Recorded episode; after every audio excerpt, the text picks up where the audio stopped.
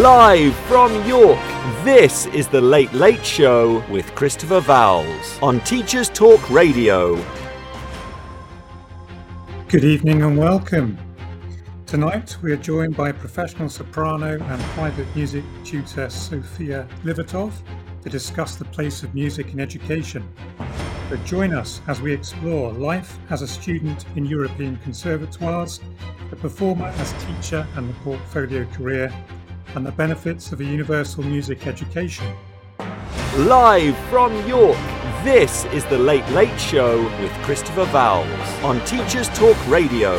Tune in live on the Podbean app or desktop player. Just head over to www.podbean.com slash lsw slash ttradio or search Teachers Talk Radio. The hash- follow the hashtag T T Radio.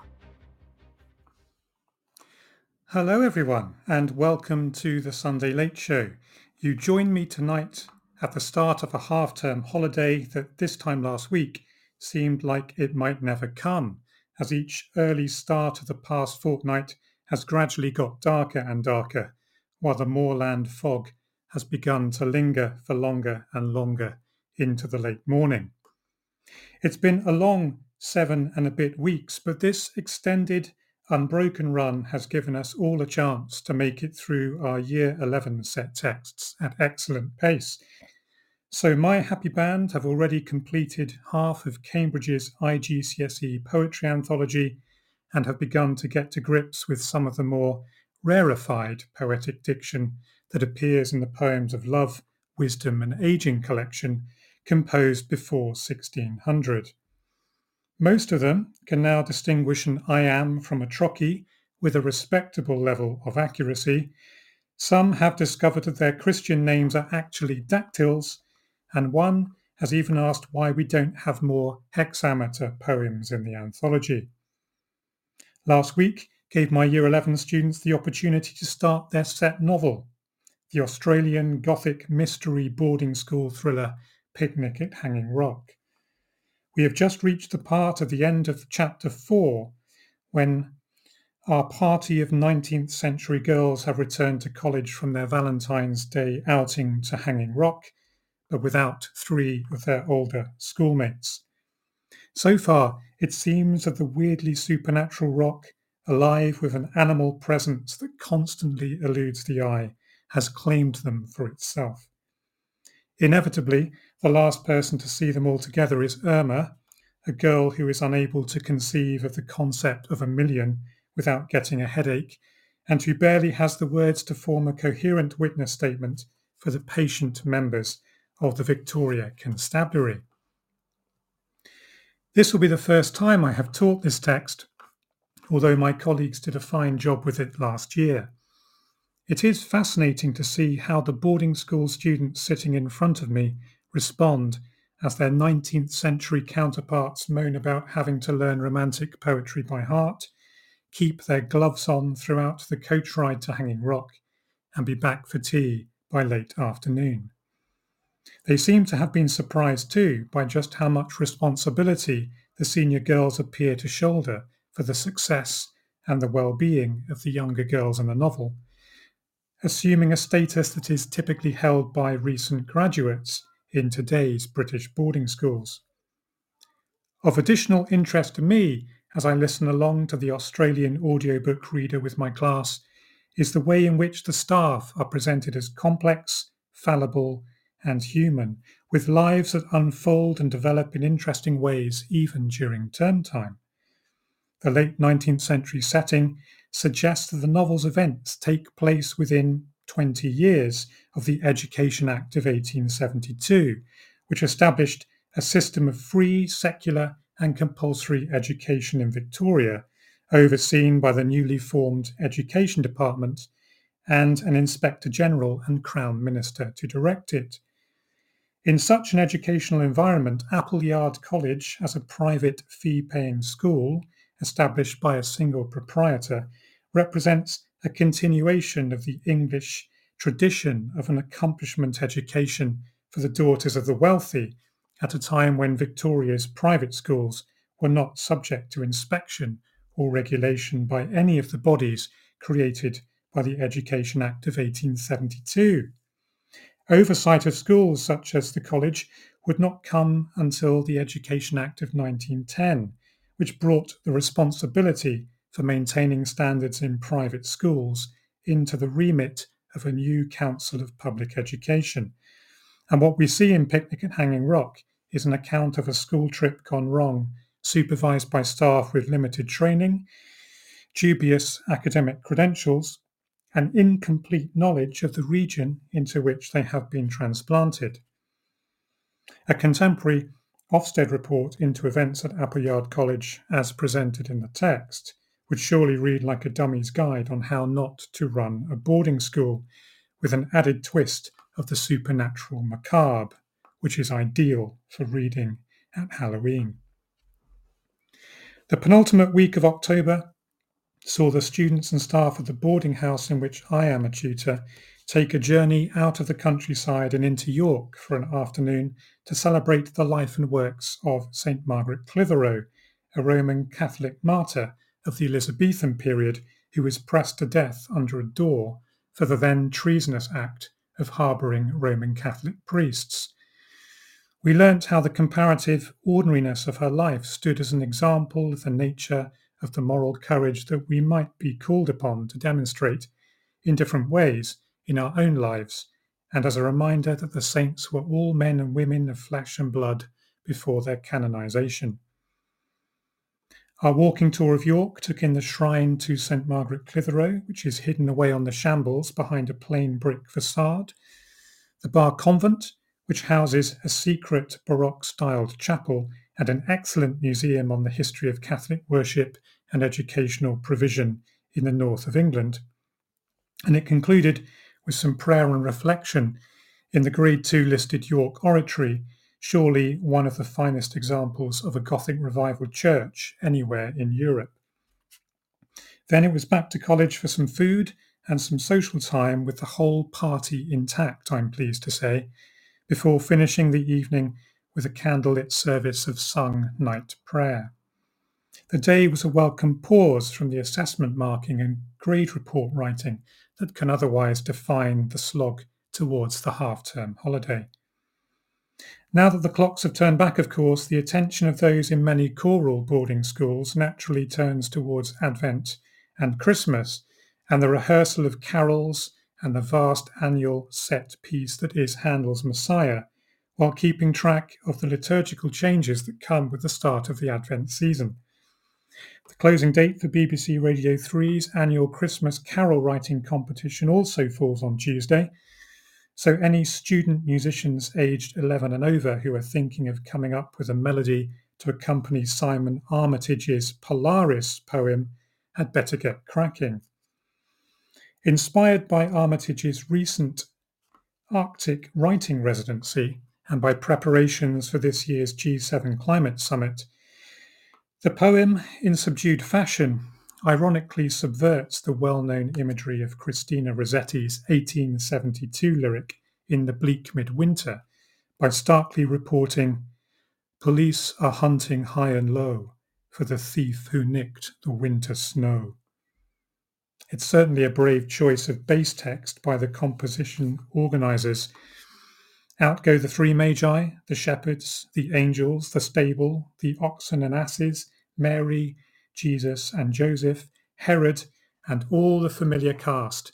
In fact, the sole reference to the traditional nativity narrative exists in the one-line refrain, which implicitly suggests Polaris is the nativity star, the one sign in the heavens that can still be seen from motorways the length and breadth of the country, by anyone taking the time out of their busy lives to look up and reorient themselves.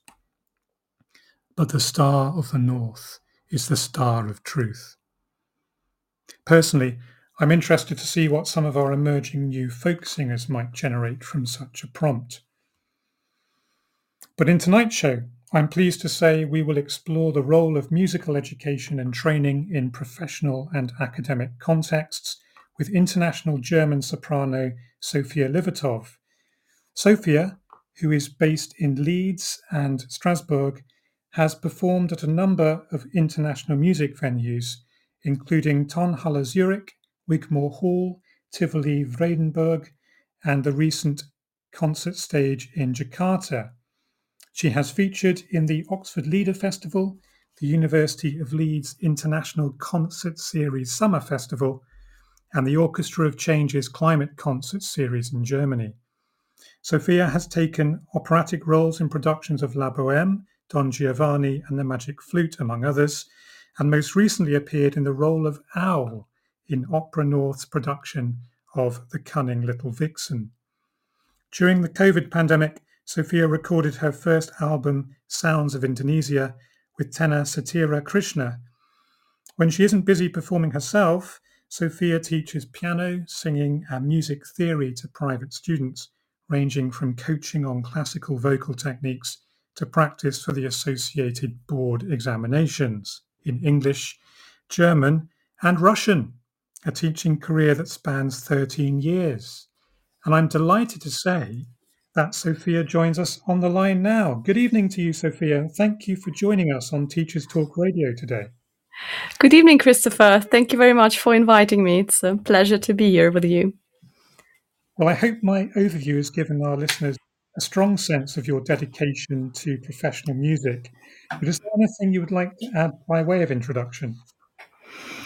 Um, no, I, I think it's been all, all correct. I'm currently still in contract at Opera North, being part of the current season, and yeah, continue to perform in the U K and abroad.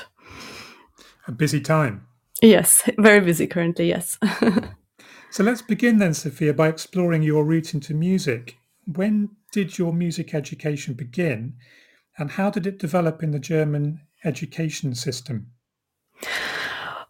Well, my when I was five, and um, that is thanks to my parents, to whom it was very important. So I started learning the piano at an early age, and also had uh, music theory lessons uh, besides that. And as a teenager, I joined the girls' choir in Hanover called Mädchenchor Hannover. And that's how, yeah, how I started my, my singing career, which was back then still more more of a hobby. My piano playing was at that time much more serious than it is now. And when did you start the piano work? Uh, well, I started at, a, at the age of five, and um, yeah, I always had a great interest in, in learning the piano. And during my teenager years, uh, it became more serious. I joined competitions and also the Lower Saxony Youth Symphony Orchestra, where I played the piano and the celestes in their various projects. And after finishing the gymnasium, I uh, studied piano at the Hanover Conservatory before before switching to, to opera singing. And what brought the move into opera singing? Mm, well, singing for me was always more more of a hobby where I could, let's say, relax or not being so competitive. And uh, when I started uh, studying the piano, I well, I noticed that it's that it's not really what I imagined to be. I couldn't imagine to doing it all my life. And I always enjoyed more making music with other people. And as a pianist, you spend a lot of time practicing alone.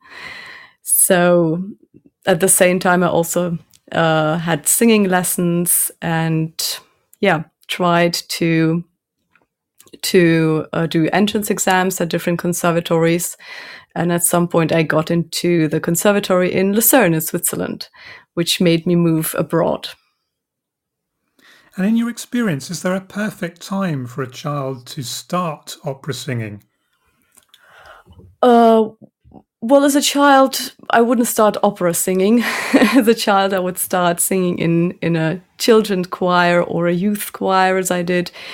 And uh, opera singing is something you would develop slightly later, because as a as a youngster or, or as a young adult, the voice is still developing. So I would say at around eighteen years, it's it's a good time to to start trying out the operatic repertoire, or maybe at sixteen years, but not not much earlier. So how then does a young uh, aspiring opera singer move into familiarizing themselves with that kind of musical repertoire? Well, besides opera, there's a huge classical repertoire which which you can which you can study. I mean, art songs and different oratorio and choral music, and of course you can you can learn uh, arias from operas, which, depending on on your technical abilities, suit suit the voice. So that's yeah, there's a lot of of things one can try out before starting the conservatory. Yeah. And in the German school system generally, Sophia, is there a particular emphasis on high-quality music teaching alongside children's academic studies? Is that something that's a big part of the experience? I wouldn't say that. I mean, every school or every gymnasium is different, and in every state in Germany, the the education varies. But um I was doing a lot of extracurricular work, taking private music lessons, and of course during the choir and the symphony orchestra. But um, the gymna- gymnasium I was at, which was uh, which had a focus on ancient languages, um, there were always a lot of opportunities for performing. So they were organizing school concerts where you could perform, even with an orchestra sometimes, and um, they would definitely encourage that. I also had the possibility of graduating the gymnasium with a music major, where my practical skills as a pianist could be taken into account in the grading. So my teachers were very kind when I was missing out on school due to concerts or, or other things connected to music. And how is the music curriculum examined in Germany at the moment? Uh, oh, what do you mean exactly? So if you're moving through a gymnasium in Germany, how are, how is music tested in examination situations? Uh, do you mean something like A B R S M? I'm thinking more of the leaving certificate that you would finish school with. Ah, well, I mean, if music is one of your of one of your major, um, I don't know what I think I had Latin and uh, Catholic religion and bio- biology with it, but uh, music. I mean, we obviously had to write tests, and uh, as I said, some uh, elements of my performing career. I was attending um, competitions, which in Germany is called Jugendmusiziert, as competition for youth making music. So I had some success there, and that that uh, was also being considered at the, during the exams. But, well, let's say in Germany, you can visit a music school or you can take private music lessons, but there's, let's say, not, not such thing like A B R S M or Trinity. We We don't have that. If you're good enough, uh, you try and enter a music conservatory. And then, of course, there is the specific grading system which takes place at conservatories. Fantastic. So let's think about conservatories now then, Sophia. What kind of preparation goes into a student making that application to push their musical interest that much further in the conservatory system? That depends very much on the instrument. Uh, for example, as a pianist, you start usually very young, so you have already years of practicing and performing, and uh, yeah, lots lots of lessons. You prepare a specific uh, program for the entrance exams. I mean, it's very similar to what is happening in the U K or other countries. And then you have also theory exams, and if if you're good enough and if there are enough places, then then uh, yeah, you you get a place. And how much of this entrance exam is focused on the theory as much as the performance? Is it a kind of fifty-fifty split? Um, if I'm honest, I don't remember that, but the theory exam is important. So yeah, you have to you have to get through the the music theory exam. I think in for all instruments, also for singers. So yeah, that's a lot of people do do need to study for that. And how many instruments are you required to be proficient in for that kind of entrance exam? If it's uh, for piano or string instrument, I think it's just the main instruments. As a singer, uh, you also need to play piano a bit, but that exam usually is not, it's not very difficult.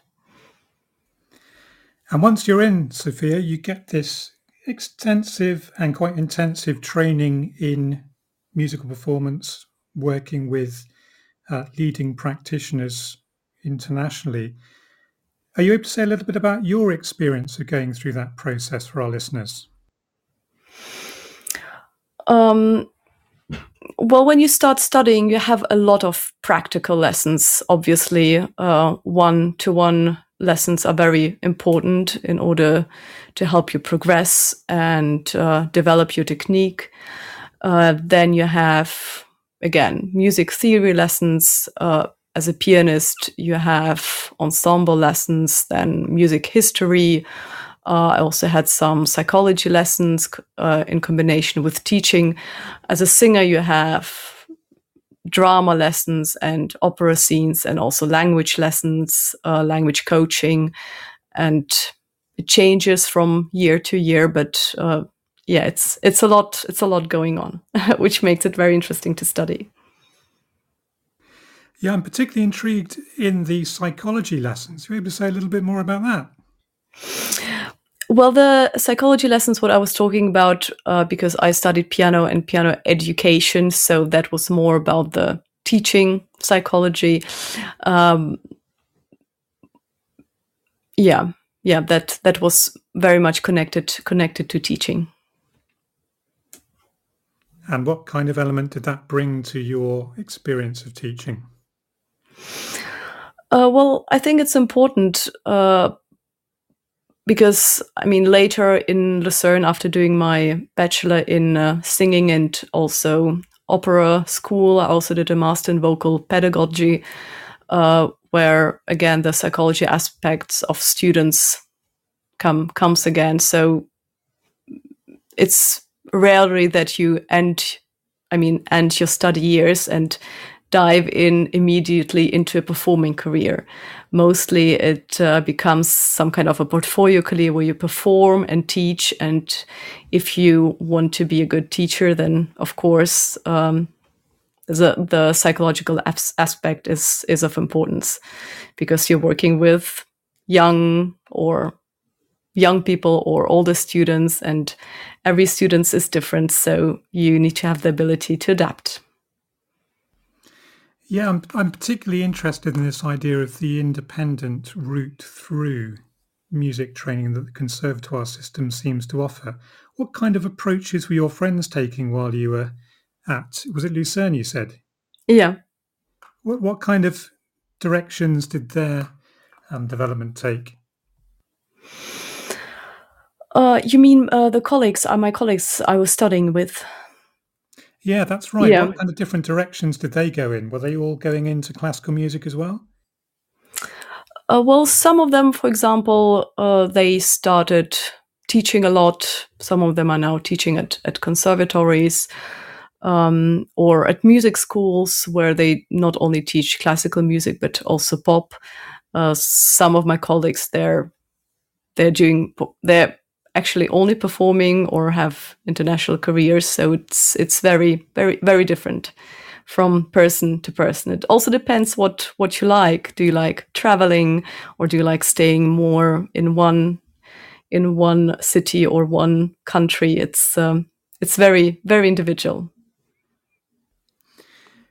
Brilliant. And when you come out of the conservatoire system, what further study and training is needed afterwards if you're particularly keen to go into a career in classical music? Well, let's stay with um, singing, because that's that's my career now. After finishing the studies, uh, I mean, you start, or even before, you start working on building your network. Um, for example, I was performing concerts, but at the same time, I still continue studying with a private teacher, because as a singer, the work never ends. Your voice keeps developing depending on what repertoire you have to sing, and uh, you never know how your voice actually sounds. So you need someone who tells you if you're doing the right thing, or if maybe you have to adjust. So you continue continue working on on a private level, and um, yeah, just hope hope for the best. And when it comes to applying for various roles in particular concerts or particular productions, how do you go about making decisions about which are worth applying for and which aren't? Mm, well, let's say what was before the pandemic, because before the pandemic, there were more opportunities also in the U K. And um, I mean, first of all, it's a financial aspect, because going to audition to auditions, or even if you have to travel to other countries, it's always a lot of money. So you have to decide which auditions or opportunities are worth, um, yeah, worth w- worth approaching, and uh, then you have to know if it's something that one can sing well, or if it's something that fits the voice. And if it's both the case, then you go and try. And what has changed after pandemic, that of course there are less opportunities. Um, now we know with the cuts for the funding for arts organizations, including opera houses and orchestras, uh, there are basically less jobs. So at the moment, if I get a new audition, then I'm I'm going for it. Brilliant. And in terms of managing the shift between opera, which is of course has that element of drama and potentially dance and significant movement on stage. Yeah. And the classical concert hall performance. How do you manage that transition?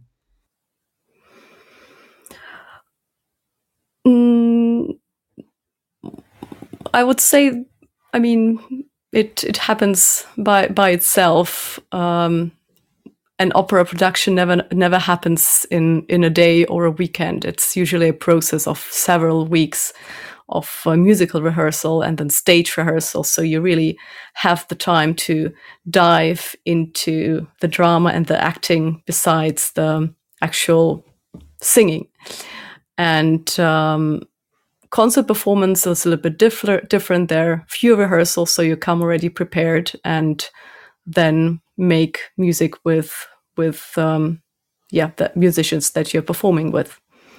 So it's it's slightly slightly different. Also during concerts, I sometimes or often I can use my score, while on the opera stage everything of course is uh, off score. Yeah, what's what goes into learning all of those parts when you're on stage in an opera? How much preparation goes into making sure you've got the lines learned? Oh, uh, a lot of preparation. I mean, now I uh, at Opera North, if you're in the chorus, then you work every day, uh, have musical rehearsals for six hours, and then again, uh, a lot of rehearsal time on stage um, until everything is really on autopilot. That's incredible. That's incredible. I, I don't quite know how you managed to fit all this stuff in, Sophia. Excuse me? I don't quite understand how you managed to squeeze all this stuff in to twenty-four hours in a day.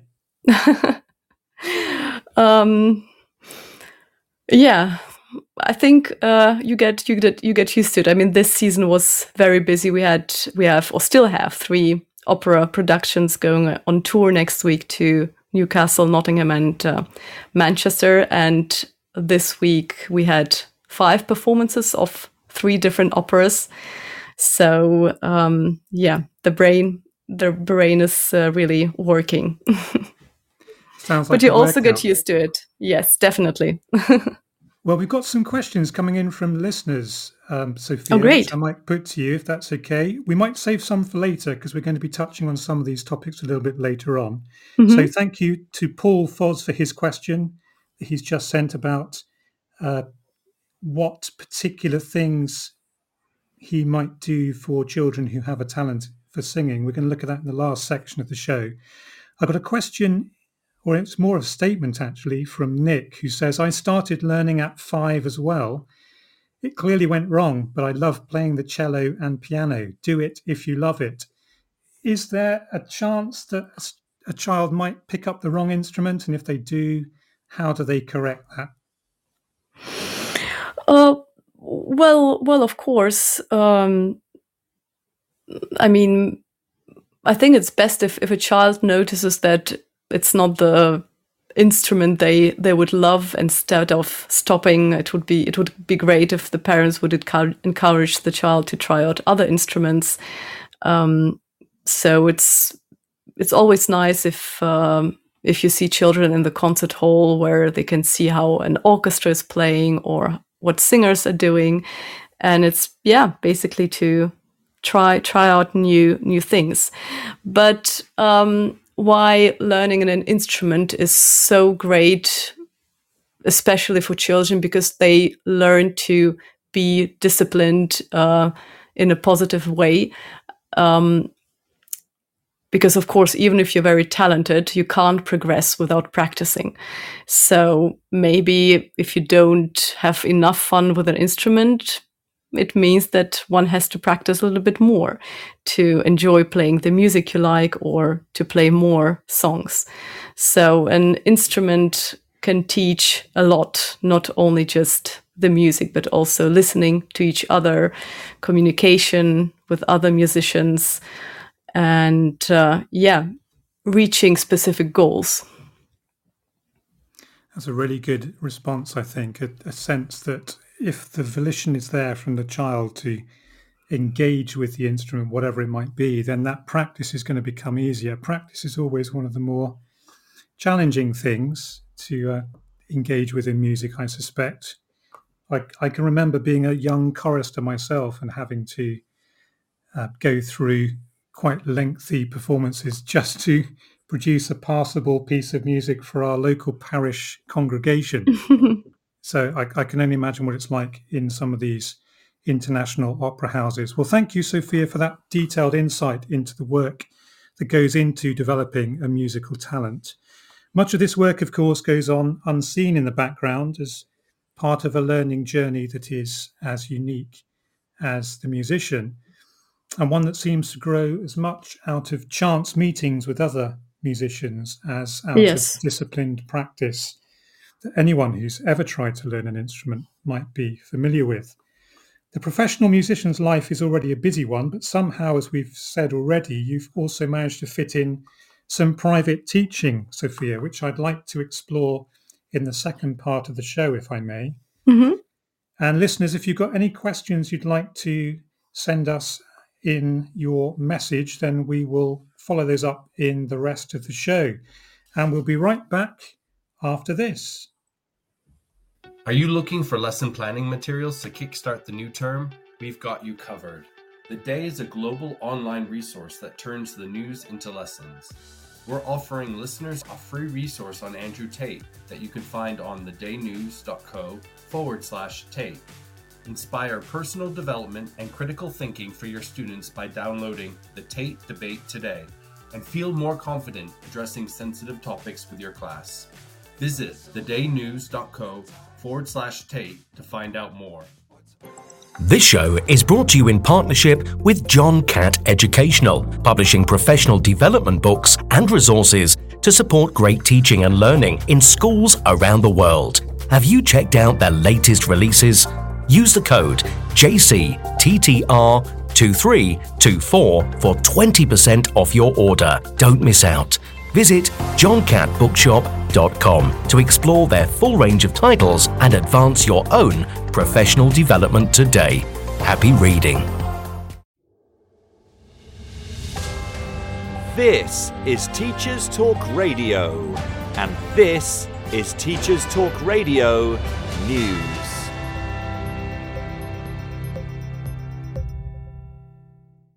A record number of students from disadvantaged backgrounds have applied for the most selective U K university degrees, says a report on the B B C News website. The report is based on data released by the Universities and Colleges Admissions Service, known as UCAS. The students have applied to Oxford and Cambridge and for degrees in medicine, dentistry and veterinary science. UCAS Interim Chief Executive Sander Crystal described the applications, which have an October deadline, as encouraging. The Sutton Trust charity, however, said that the advantage gap had hardly shifted. The data is based on a participation of local areas measure, which splits students into five groups based on how many people aged eighteen and nineteen in their area go on to higher education. Those from areas where the fewest numbers of young people go to university are classed as the most disadvantaged. Applications for this group are up by seven percent since last year, in contrast to the most advantaged areas, which is up by only two percent. However, the total number of applicants from the most advantaged areas is over seventeen thousand, compared to a little over three thousand from the most disadvantaged areas. Other key findings from October applications include a six percent increase in the number of U K applicants receiving free school meals, although the overall numbers of those receiving free meals is on the rise.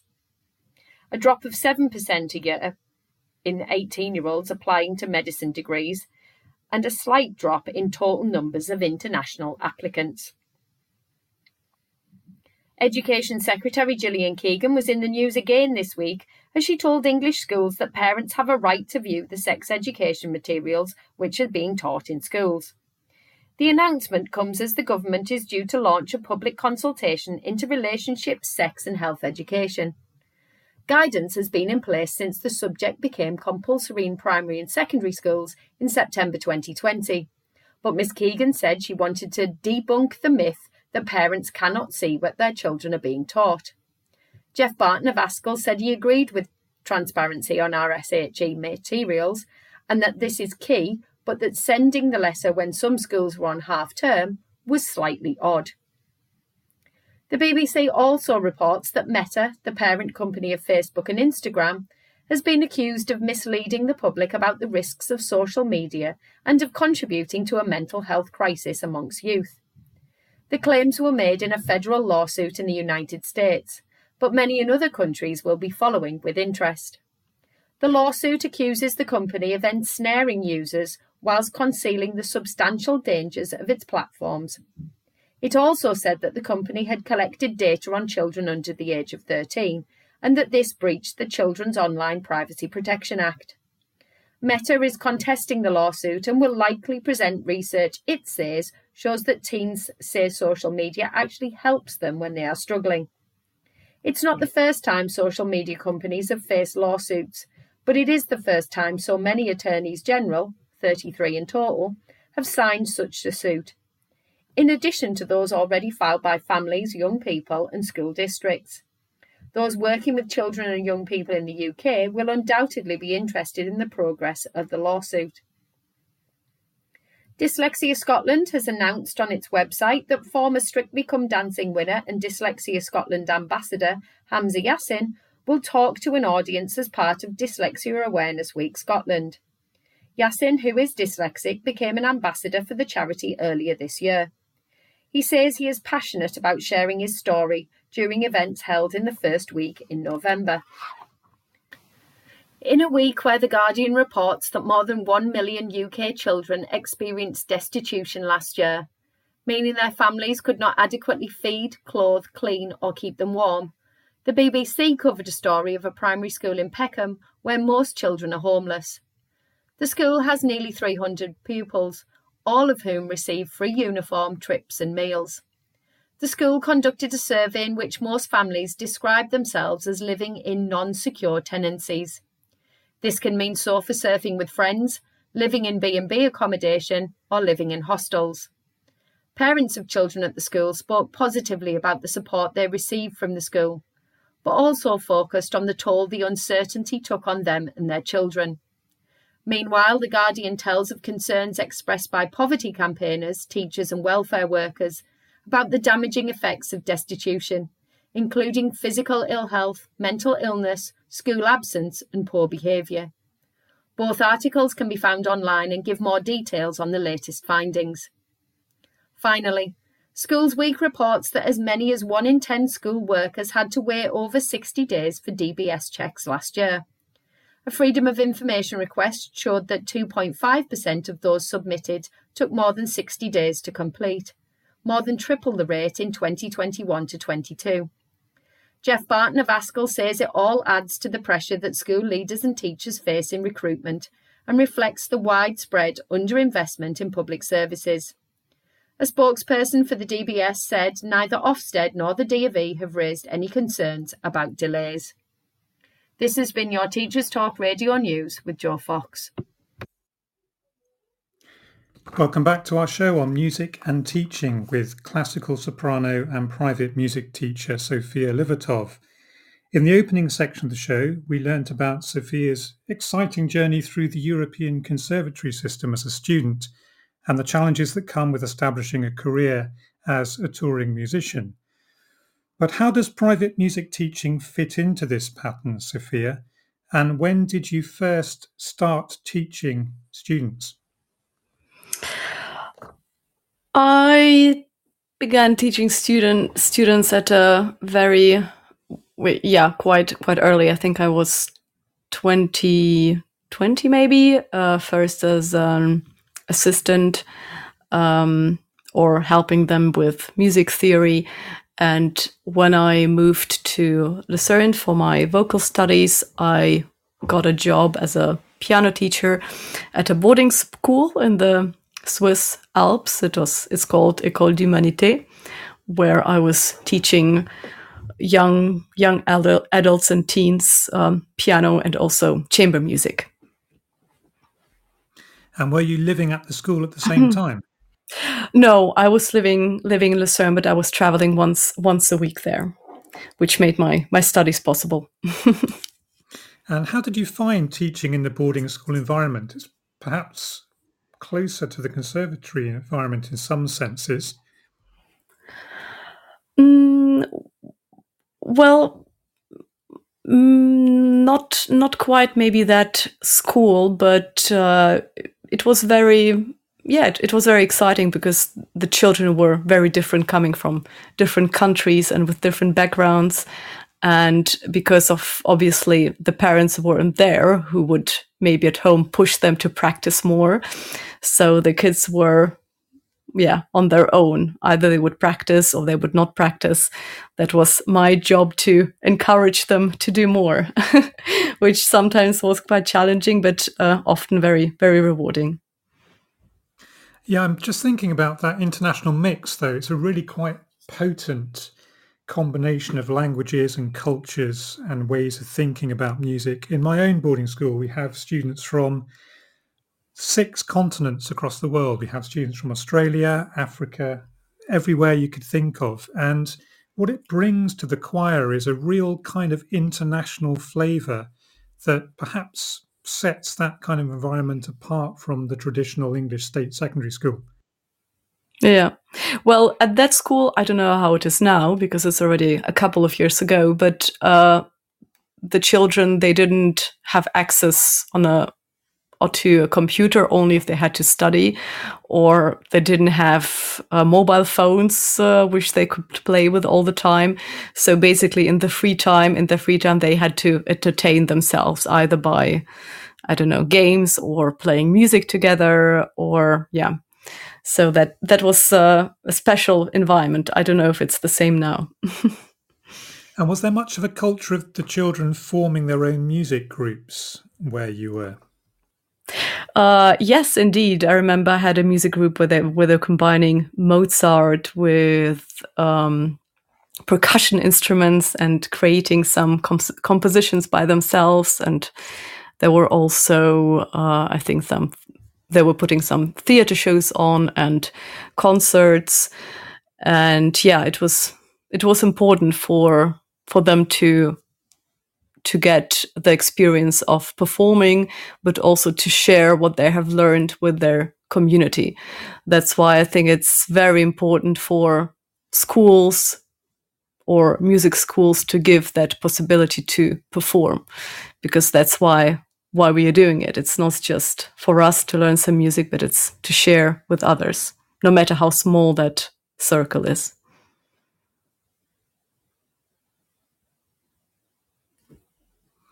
I'm just thinking, in my own school, we have a similar kind of student-led uh, movement when it comes to music. In the past, we've had some of the boys form their own barbershop quartets to entertain their classmates at various things like Christmas dinners and other things. We've had girls form their own kind of version of a barbershop quartet. I don't quite know what we would call the female version of that.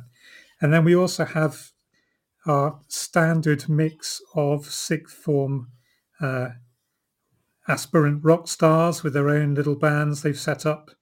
And the practice rooms are always thundering with the sound of music. Oh, that's um, great. Of one sort or another. Uh, was that the same way you were? Uh, yeah, so, sounds sounds familiar. Yeah.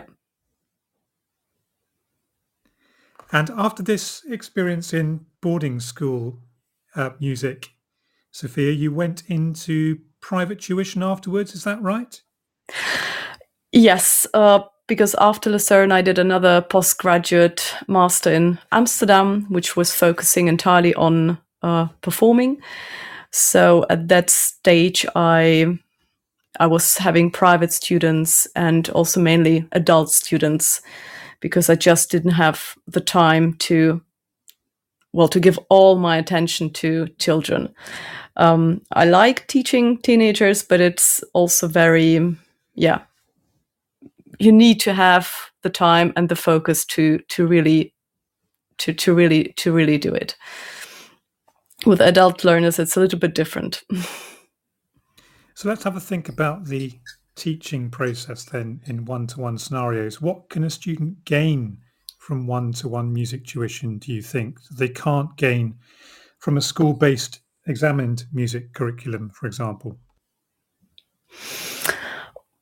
Well, one-to-one, I think it's if if the relationship with the teacher, between the teacher and the student, matches, uh, then it can be, be really one of the best experiences a uh, um, music student can have. And uh, because in a one-to-one lesson, the teacher can really uh, give their undivided attention to the student and help them to work on technique and solve problems or give solutions specifically to the students' needs. It's not possible in a in a bigger group because the time is just not there. And what aspects of your experience as a former music student shape your practice now as a private music teacher?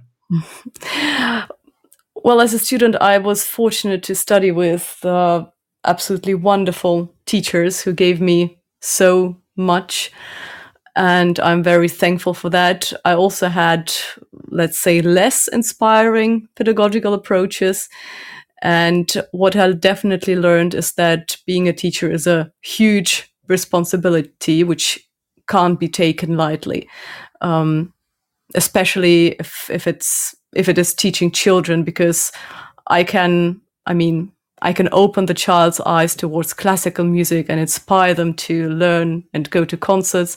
But on the other hand, a teacher can also really destroy the urge, ch- child's urge to do any music. So that's why, yeah, the responsibility is, is huge. And as a teacher myself, I always try to find uh, an individual approach um, to a student, be it adult or teenager, and um, yeah, discover with them what they what they want to achieve, what their goals are, and um, yeah, maybe explore with them what what they can reach. Sometimes you never know what what you're capable of unless you try it out. And do you feel any sense of responsibility, since you mentioned that word, to pass on any particular approach or method in your practice? Um, well, of course, every teacher has has a method, but it doesn't mean that it can't change. It depends, again, very much on the student's needs, because everyone learns differently. Some students can read music easy, easily. Some need more help with that. Others, um, I don't know, have have different areas where which they would like to develop. So I'm not very, I don't like to stick to a specific method. method. I rather be flexible, and well, it's also more interesting for me if I, yeah, if I try to find a personal approach to, to every student. It's interesting, isn't it? Because I sometimes read the biographies of various classical composers, and sometimes you get a sense that there's always something of the teacher that the student takes away with them and yeah. brings it into their own voice or into their own work.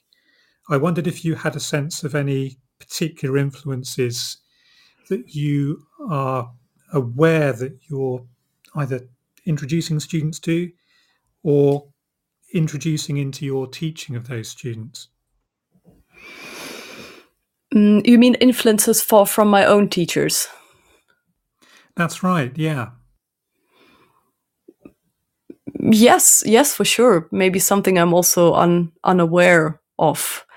Um, I mean, for example, as a piano teacher, I do teach more uh, beginners, but I remember as a beginner myself, I was never taught to improvise or yeah, play without without a score.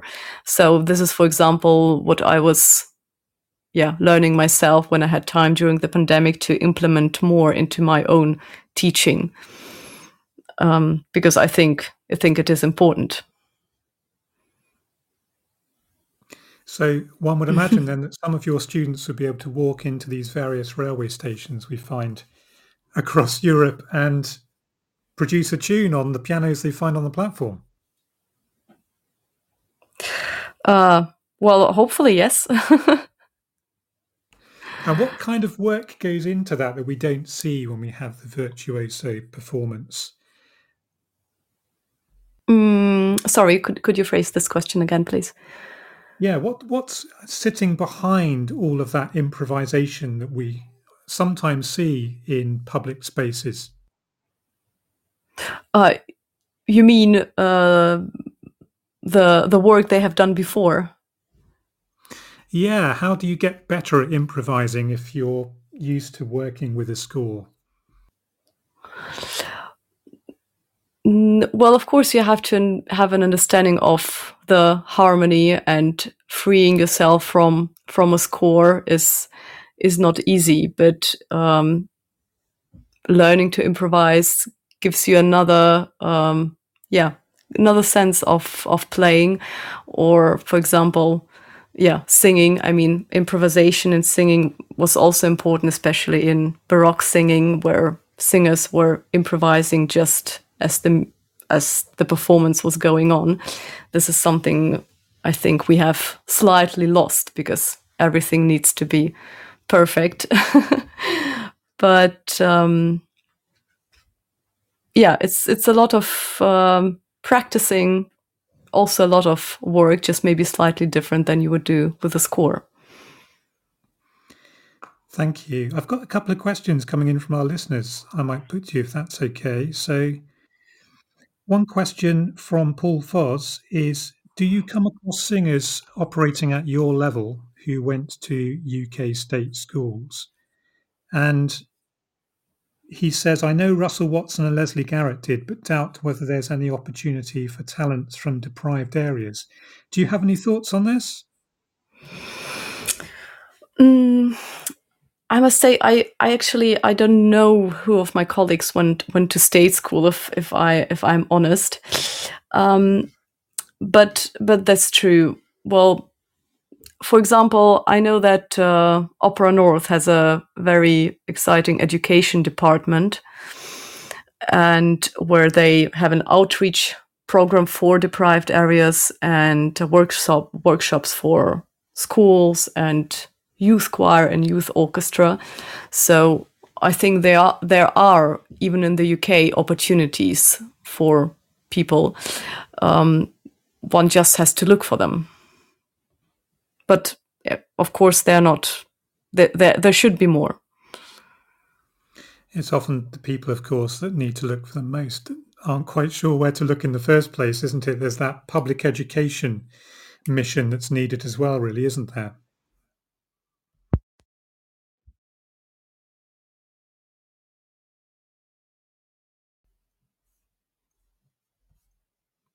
Did you catch that last question, Sophia?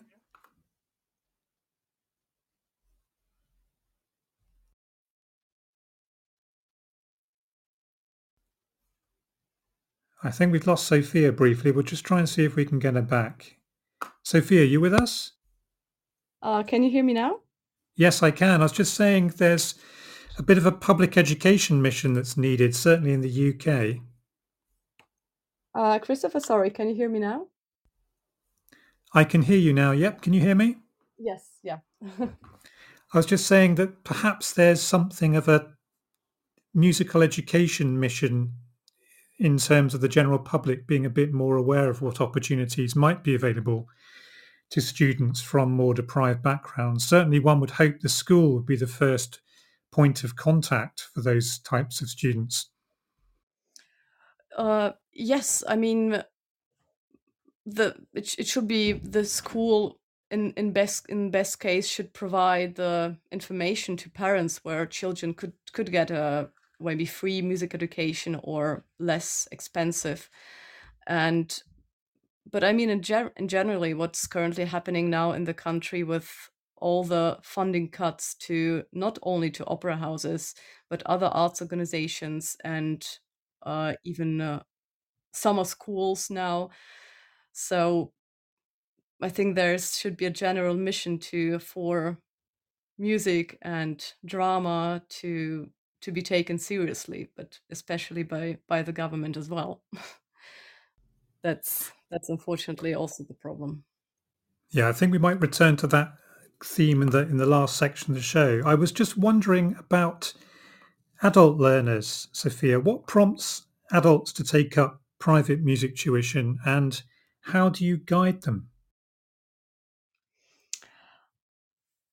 Mm, there are, yeah, it's again very different uh, because obviously people people come from different backgrounds, but I had students, I have students who started learning the piano, for example, already in their forties and fifties. And for them, it's just a way to recharge after a hard day of work and take the minds of everything else to refocus.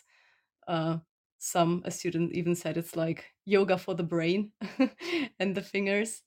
For that's a good way of describing it. For others, it's, for example, if they would like to reconnect with their grandchildren who are also learning an instrument. And um, sometimes I had a student whose parents never supported them, and he always wanted to learn the piano, but it wasn't possible. And now he finally could do it. And I'm a big believer that it's never too late, too late to learn an instrument or to start singing at any age, because there are always so many benefits for the health and the well-being that, um, yeah, will just make make the life better. And for those adult students and indeed younger students that you coach and teach, if they're looking to push their musical education beyond the hobby or beyond something to do after school, how do you start to prepare them for the challenges that come with long rehearsals and competitive auditions? Mm, I uh, I have to think about that. Um, Well, students, let's say, let, let's take uh, an example of a singing students, a singing student. Uh, of course, if someone decides to entry that profession or to start auditioning, they already bring a lot. Either they're very talented or they studied already a lot as a child. So they there there must be yeah a big a big wish to do this this career. And um, already entering a conservatory can be well yeah can be quite stressful, because you have to do entrance exams, you have to prepare for theory lessons, um, so that requires a lot of discipline and um, yeah good good preparation and good nerves. And is there anything else they might need in addition to the discipline, good nerves, a determination to want to do the career? Is there any other element that's important in them making that transition? Well, I think we talked about that. Of course, support from the family would be great. I, I've been very lucky to have parents who always supported me and encouraged me to do what, what I wanted to do. Um, or I mean, at least friends. Of course, as a teacher, you uh, a teacher should be also very supportive. But I think it's also important to be honest with the young people that this is a difficult profession. And of course, there is always a way if you want something and are really passionate about it. But um, it's not an definitely not an easy way. And there is no guarantee that when you finish your studies that uh, you'll be able to make a living. Usually that takes years and years of building a portfolio career and understanding what one's strengths are, and also a big amount of luck. Certainly it sounds like luck comes into it. Um, but if we think about the last few years, particularly the pandemic, I mean, the whole of the world seemed to get landed with the same bad luck at the same time. What role did the pandemic play in reshaping your teaching and reshaping your performance? Mm, the pandemic definitely made me more resilient, and I would say, well, I made me acknowledge that it's really the path that I wanted to take. Because of course everyone was hit, but the especially the world of musicians and singers were was hit even more, because we couldn't perform, we couldn't sing. For example, all my contracts were cancelled and I couldn't go on stage for over a year, uh, which is of course horrible for every artist, but uh, also very difficult because of uh, the loss of income. So yeah. It was difficult. But on the other hand, um, it made me think about my career, what I wanted to say as a musician. And um, I decided to learn more, learn more about uh, the aspect of self-management. I joined a course uh, from the Be Your Own Manager community in Vienna, led by Bernhard Keres, uh, where I learned more about self-promotion and marketing. And um, I organized an online music festival with colleagues, and together with my partner Satya Krishna, we recorded an album with Indonesian art songs. So yeah, I think I can keep myself busy. Sounds um, like it. And in terms of your teaching, did you move into online teaching in one-to-one scenarios? And if you did, how did that feel? Uh, yes, I moved into... entirely into the online teaching mood, uh, mode. Uh, well, I was on teaching online before with some of my students who are based in other countries, so it was not entirely new. But uh, I was surprised how well it was working. I even uh, taught five-year-old children, which, with the help of parents, uh, progressed quite well. And I still continue to teach online. Well, not as much as before, obviously, due to due to my performance career, but um, it it was interesting. I learned a lot. I'm well, I'm a fan of technology, so I do believe that online teaching can be can be effective as well. That's really interesting to hear. I wonder, with the singers particularly, how that works in terms of the singer's posture and the way they project their voice when you're working in this online environment. Do you have to make any particular adaptations to the way you think about the guidance you're giving them if you're essentially advising them through a screen? Yes. Um, with singers, it depends very much on uh, their level. Uh, in general, with beginners, it might be a bit more difficult, but with students who are a little bit more advanced, uh, you need to find a way to explain something maybe differently, because you can't show them, or maybe I can't show them how my breathing is exactly. But um, that forces, uh, well, that forced me to be more precise and find, yeah, clearer ways to express myself. And now with microphones, well, today my my, my mic gave up, but um, with microphones, the sound quality sound quality can be quite good. I'm just thinking how accompaniment works, though, for students who are singing to perhaps a piano accompaniment. What kind of arrangements did you need to make sure that that still happened? Well, for piano accompaniment, I pre-recorded accompany, um, pre-recorded um, what they were singing. Um, now I didn't try it now, but there are new uh, apps which made make it possible to sing or play at the same time without any delay. So, yeah, there are a lot of possibilities. Of course, I must say, in life, of course, it is better. I mean, we we don't have to discuss that, but it doesn't mean that um, online teaching doesn't have its benefits as well. Well, it's, it's really pleasing. Than, it's better than, for example, if someone is ill or can't come, it's still better to have an online lesson than miss an entire, I don't know, two weeks of of lessons. Yeah, keeping that momentum going is important, isn't it? Yeah. Well, it's really pleasing, Sofia, to hear a professional performer talking so enthusiastically about the work of music teaching and supporting those with a desire to develop their musical knowledge, technique and interest, whatever their age and background.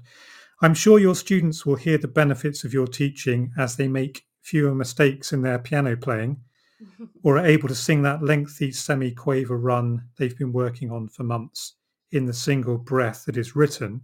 But what effect has your teaching practice had upon your ongoing development as a musician yourself?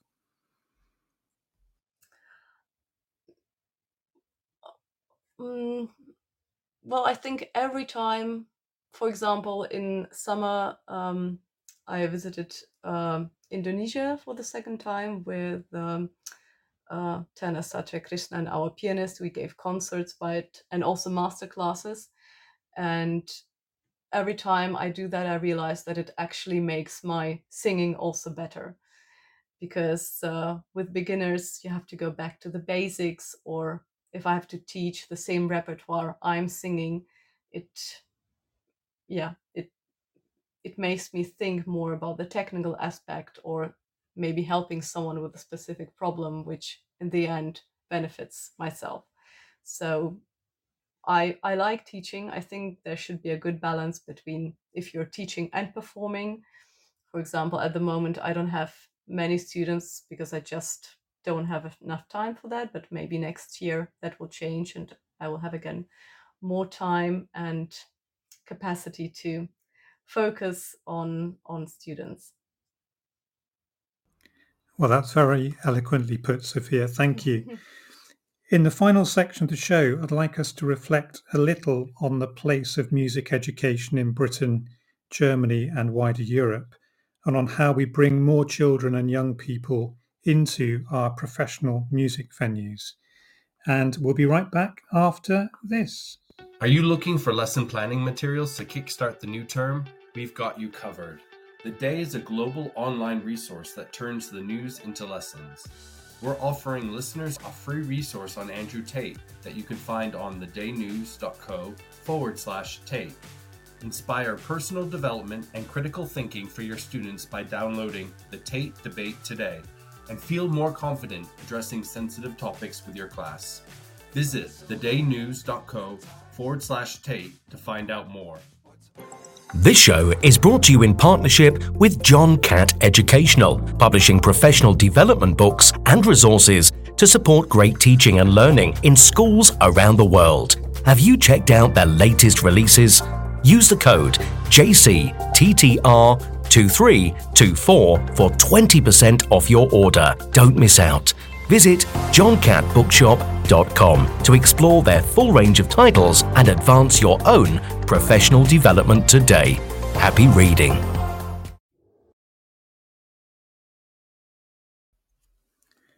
Well, welcome back to the final part of our exploration of music study, teaching and performance with Sofia Livotov. We've talked about the special nature of one-to-one music tuition, Sofia, and I wondered whether we could think a little bit about whether society places enough value on music education in Britain, Germany and wider Europe. I mean, what cultural differences have you experienced in attitudes to the value of professional classical music culture in the course of your performance career? I think that, of course, there it sh- it should be valued more. Um, as in general, art should be valued more. But if I would compare U K and Germany or other parts of Europe, then definitely in U K it's sadly, sadly less. As already mentioned, especially what is happening now with all the funding cuts, which is, I mean, devastating for for the institutions, but also for all, all professional musicians who are basically losing their livelihoods. And also, if there won't be enough professional jobs, what's the point educating young young people to become professional musicians? So that's that's in the first place. And um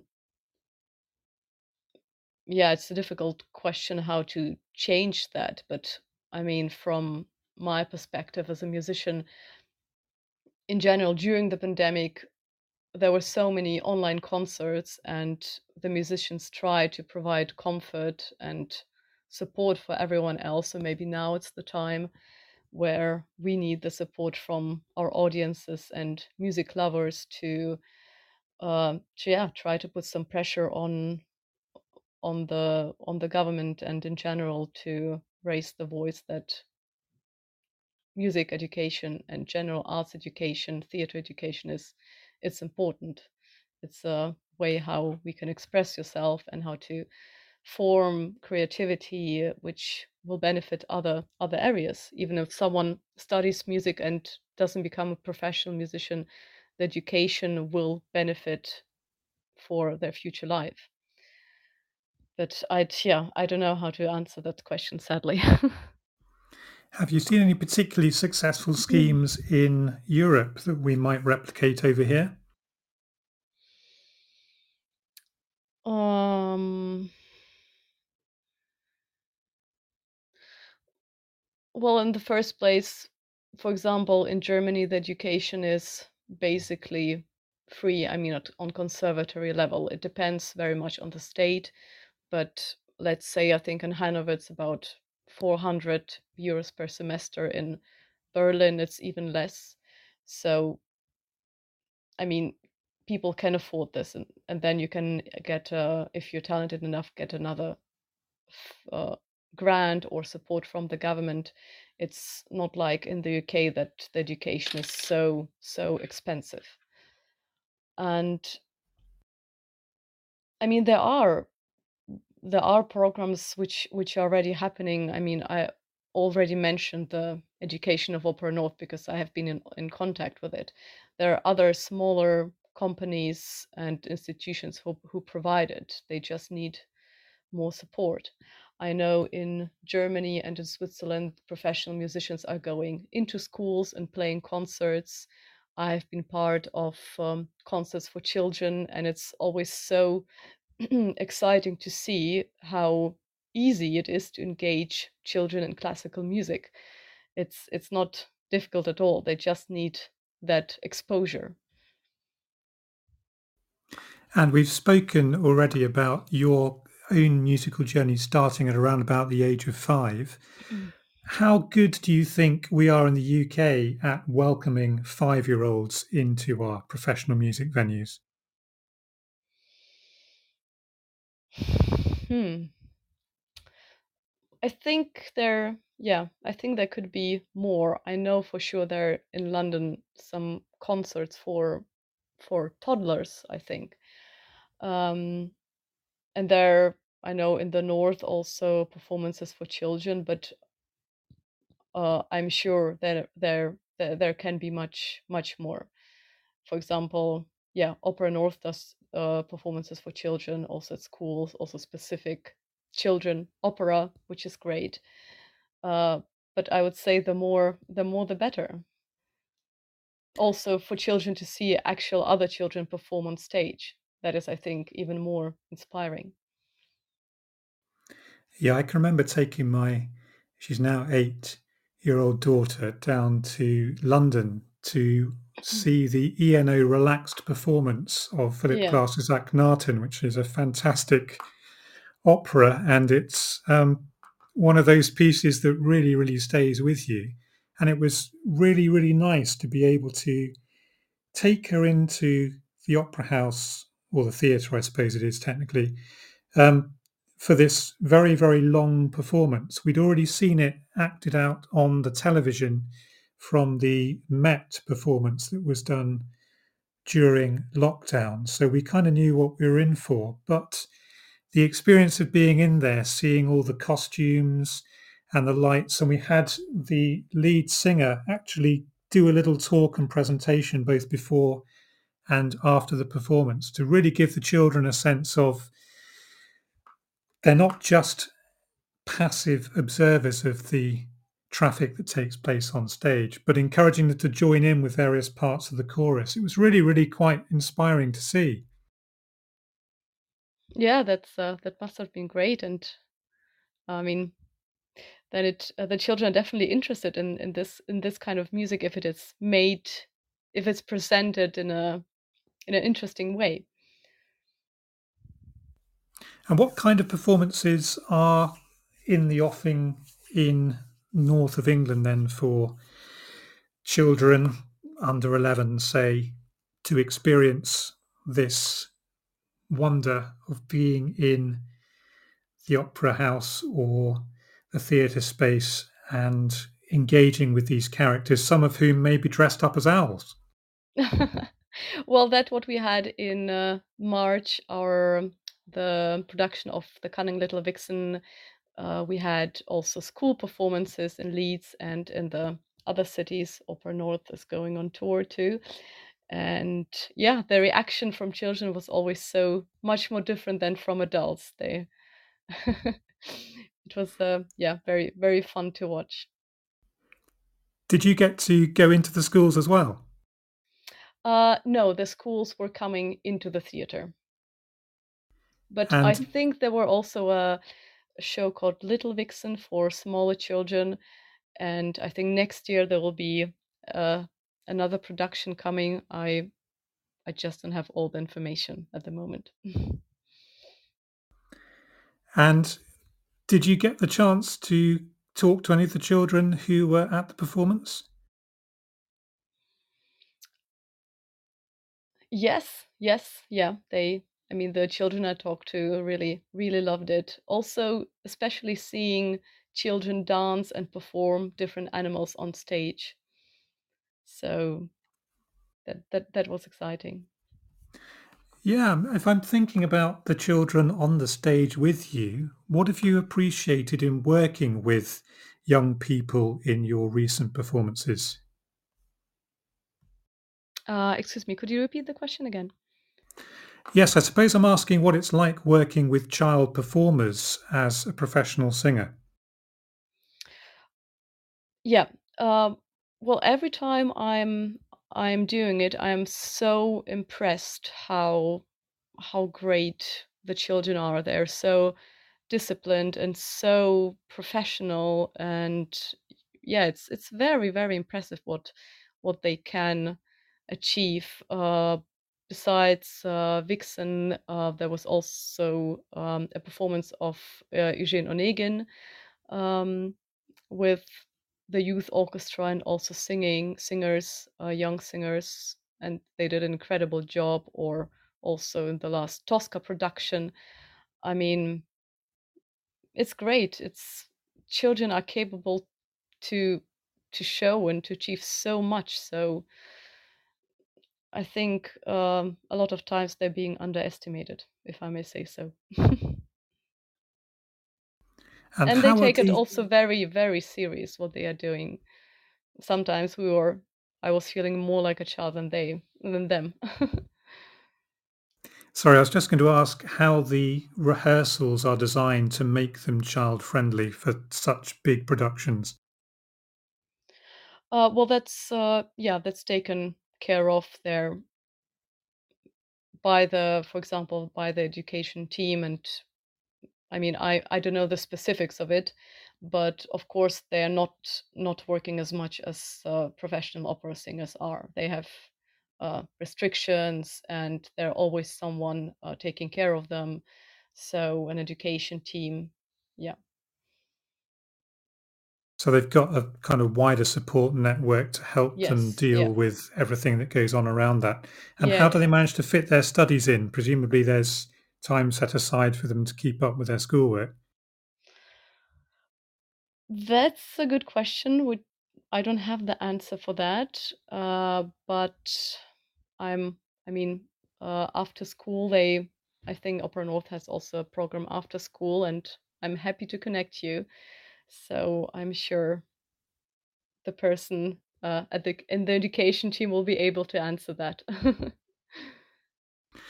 And if we go further afield into some of your performances outside Europe, what kind of experience have you had with younger children or young people in the music spaces that you visited? Um, Are you often that... performing for younger audiences when you move outside the U K? I wouldn't say often, but I do. I do performances. For example, last year I did a climate concert, and one of the concerts of the climate concerts were was specifically designed for children. Uh, it was about um, species who went extinct or going to go extinct, and I was singing. I was singing the part of the wolf, and other instruments were playing different par- parts, um, different animals. So that was very engaging for children. And uh, recently I also have done master classes in Indonesia with a youth choir. And again, I mean, it, it was amazing, just amazing to work with them, because they were so into the music, so serious. In three hours, they changed so much. And um, yeah, well, it's, it's fascinating how quickly children can adapt and uh, and learn. And how does the music culture work in Indonesia? It's a country I don't know a lot about.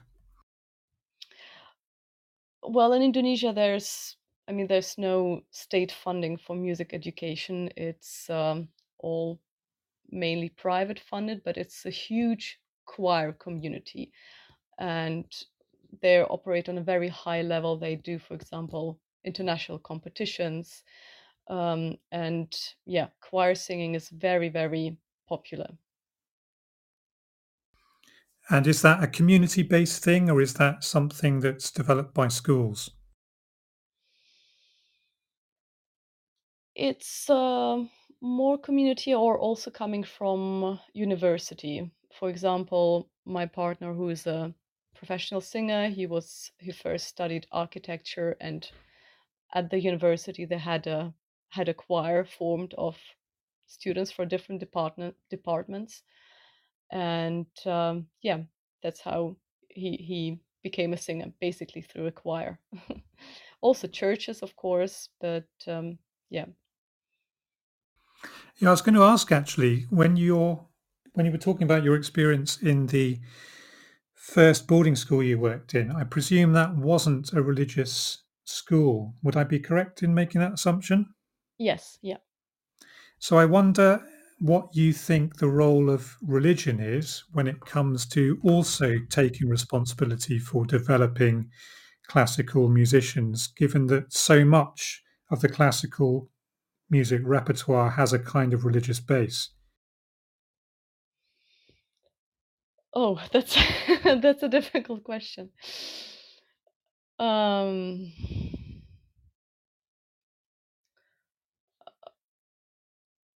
well, I honestly, I, I don't have an answer for that, but I think if a community, be it a religious community or a, a church or um, any other community, be it at school, can in, can encourage music making um, on any level, then they that should be done.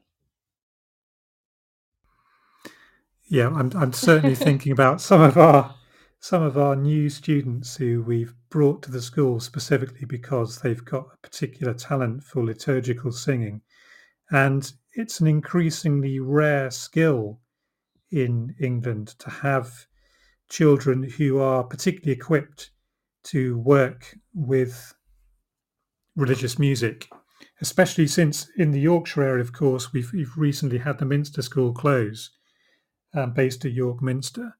Yeah. And that, that's had quite a significant effect, I think, on admissions to other church schools around the country. Yeah, yeah. Yeah, that's um, that's that's very sad because I mean, what what is so great about music making and, I mean, singing or playing an instrument, that music is a universal language. It doesn't matter where someone is from or the belief or anything. It's just, when you make music, it's just about making music and being in, in the moment. So, yeah. Well, I think that just about brings us to the end of the show, Sofia. So I'd just like to say I've greatly enjoyed our conversation and exploring your thoughts on the complementary nature of your performance and teaching work. It's been an absolutely fascinating education for me personally, and our listeners have certainly appreciated your answers to some of the questions they've posed. In English schools, it seems it's now all too common to see music squeezed out of the academic curriculum, to make yet more time for writing and counting, and to see music training as one of those luxury features of school life that gets shunted into ever-diminishing lunchtime and after-school extracurricular slots. Good school music provision so often depends on the hard work and dogged determination of one inspired and inspiring teacher who can hold the baton, bring out the best of their charges in limited evening rehearsals, and manage the reams of paperwork that come with rights clearance, risk assessments, and curating the performance space. And yet, how often are music departments expected to put on an immaculate musical programme when a whole school set piece event is required? An assembly procession, a carol service, a summer concert, a recruitment open day. Then, of course, a school's musicians represent the whole learning community and the sense of harmony that every good school would aspire to have. I've always been convinced that the school that sings well together will have a lot of other things going right elsewhere.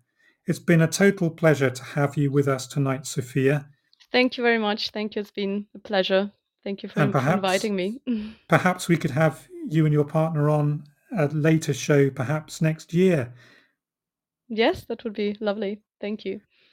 I wish you every success with your performance, rehearsal and teaching work as we stand on the brink of an Advent and Christmas season that will see you performing in Mendelssohn's Elijah in Halifax next week. Is that right? Yes, exactly. Coming Sunday. Yes. And in Silent Night in Germany in December. Yeah. Well, thank you very much indeed, Sophia. It's been great thank to have you, you much, on. Thank you very much, Christopher. Thank you. Good night. Good night. Bye.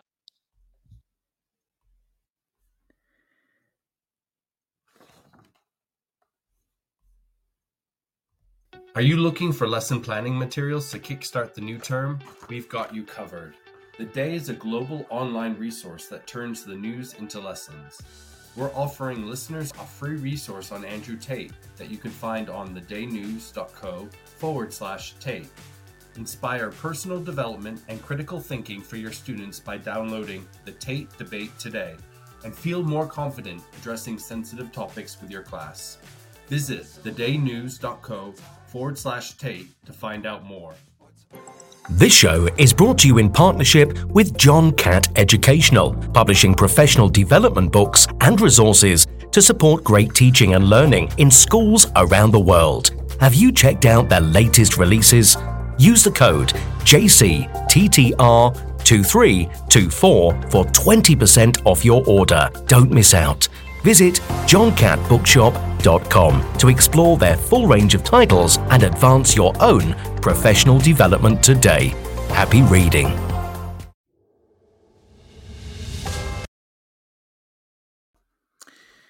So thanks again to Sofia Livotov for being such a knowledgeable and thoughtful guest this evening. And thanks to everyone who's tuned in tonight and sent their messages in. Do check out our other Teachers Talk radio shows this week. We have a number of new hosts continuing to make their debuts this month. So take a look at the schedule on the website and give them a listen if you can. I'm sure they'd appreciate your support and in-show text messages. Catherine Taylor's show on teachers as reflective learners continues some of tonight's threads as she speaks to Professor Rachel Lofthouse about C P D on Tuesday's Late Late Show at nine p.m, while Tom Rogers and James Radburn discuss data analytics and its educational role on tomorrow's Late Show at six o'clock. Just two shows that I think are worth a live listen. As always, you can catch up on anything you've missed with our excellent and ever-growing panel of teacher presenters at w w w dot t t radio dot org. And if you'd like to learn a bit more about some of the pressures on secondary music teaching, then Amanda Kinsley-Smith's show on music makers as dream makers should be on your playlist. Or if you'd like to know why children like spooky stories, then Darren Lester explores this question in his latest show on spine-tingling fiction. Both shows can be found from the website by searching by topic or host name at the top of the Listen Back page. And if you have something you want to say or ask others about education anywhere on planet Earth, then perhaps you should consider applying to join the station as a show host. We are always on the lookout for those with current or recent experience of the classroom and other less familiar educational settings. Full details can be found on our website w w w dot t t radio dot org, or if hosting seems a bit too much at the moment, then consider applying to appear as a guest on a show via the contact page. I'll personally be looking for guests for my twenty twenty-four shows between now and Christmas. That's all from me for this month, so thank you for listening. I wish you a happy and musical late autumn half-term. And we will speak again in November. Goodbye. You've been listening to Teachers Talk Radio. Tune in live and listen back at t t radio dot org. We look forward to hearing from you next time on Teachers Talk Radio.